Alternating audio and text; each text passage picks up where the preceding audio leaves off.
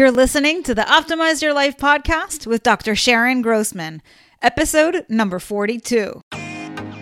Welcome to the Optimize Your Life podcast with me, Dr. Sharon Grossman. As a psychologist, success coach, and emotional intelligence expert, I've spent the past two decades optimizing the mindsets of my clients. And now, you too get to optimize not only your mind, but your entire life. Join me. As a high achiever, you're someone who is focused on getting things done and doing them well. You want to be productive. You want the tasks and goals that you focus on to be successful. But along the way, mistakes and failures are inevitable. The big question is what do you do with them? In today's episode, we're going to take a look at different perspectives related to mistakes and failures to expand the way you look at your life and career when things don't go according to plan. This is important, especially if you want to stay strong and resilient. Otherwise, the stress of these failed attempts can get to you, and not only will your mind suffer, but so will your productivity. When you think about it, mistakes shine a light on your values, preferences, and needs.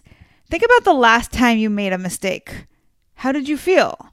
What needs were unmet? This is essentially a lesson in self awareness. That said, we're here to talk about how to shift your mindset to realize that there are no mistakes. Everything in life is a lesson and a learning opportunity. Look at the biggest mistakes you've made in your life. What have you learned from them? Did these events that happened feel catastrophic at the time, but in hindsight were blessings? If you remember what happened to Steve Jobs, he created Apple, but then got fired from his own company. I can only imagine how devastating that was for him. But here's what he said about that event after the dust settled I didn't see it then, but it turned out that getting fired from Apple was the best thing that could have happened to me. So maybe after making a mistake or experiencing a failure, you got clear on what you want. And although we've all heard this before, as well as statements like live and learn, we are constantly doing everything in our power to avoid making mistakes. So, why is that? Perhaps it's this culture of high achievement we are in, but more likely, it's our own mind. What do I mean by that? Well, when you make a mistake, what are you making it mean? The reason you're probably trying your hardest not to make mistakes, even though you've heard countless stories of people whose lives are better off because of their mistakes, is because you associate it with pain. Our human brain is programmed to avoid pain. We worry about what other people will think of us. We have a fear of lost opportunity and missing out. In essence, we think only about the downsides of failure, never the upsides. But how is that serving you? Think about it. When you reframe mistakes to be a stepping stone toward greatness, they actually can be lessons to look forward to. It's an exercise in self acceptance and humility. Listen, we're all human, so why not embrace your humanness? Accept the fact that you're not perfect, that you have flaws, but you're still lovable. Don't equate your worth with productivity or success. Too often, we fall into the trap of believing that we'll be happy when we achieve our goals, but this is an illusion. The reason we have goals is because we need to have something to focus our mind on. It gives us a sense of purpose. But truly, we are on this planet for two reasons, as far as I'm concerned to grow and to love. We have to learn in order to grow. And one of the best ways is from experience what works and what doesn't. The idea is to apply what works for you personally based on your preferences, your values, and your personality. When you get good at embracing life with all of its ups and downs and embracing your humanity with all of your flaws, you can endure anything. You no longer have to live in fear. You don't have to stay stuck. You don't have to feel ashamed and hide. You can stand up tall and feel proud of your efforts. The mere fact that you're out there trying is significant. The alternative is not to try. Then you don't have to risk failure, but you also stay stagnant. How does a life not fulfilled sound to you? Not that great, I'm guessing. So that's the trade off. As an entrepreneur, one of the things I've learned is that people connect to you best when you have a story to share about your mistakes and failures. People want to see you as vulnerable. They like having someone to look up to, but you have to be relatable. And since they're struggling, they want to hear that you understand their struggles, that you're human too. So consider your mistakes and failures part of your story that you get to tell to create those connections to others. It's a beautiful thing. In fact, the next time you experience failure, ask yourself, how can I use this experience?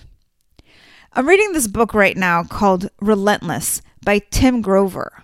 One of the things he talks about in the book is the importance of taking responsibility for your mistakes. Too often we worry about looking bad, so we shift the blame to someone else.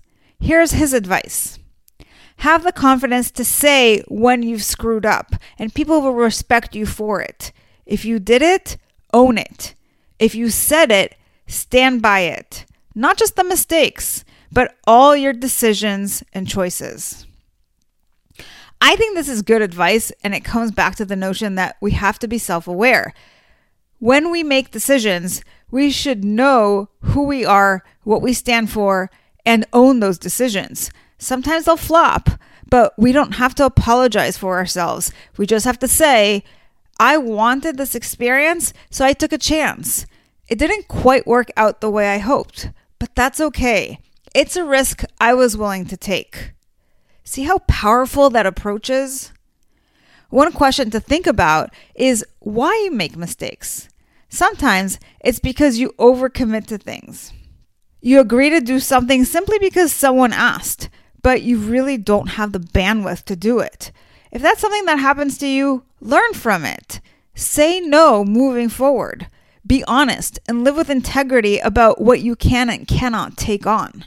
Remember, when you say yes to someone else, you're taking away your resources, like your time, energy, and focus from other areas.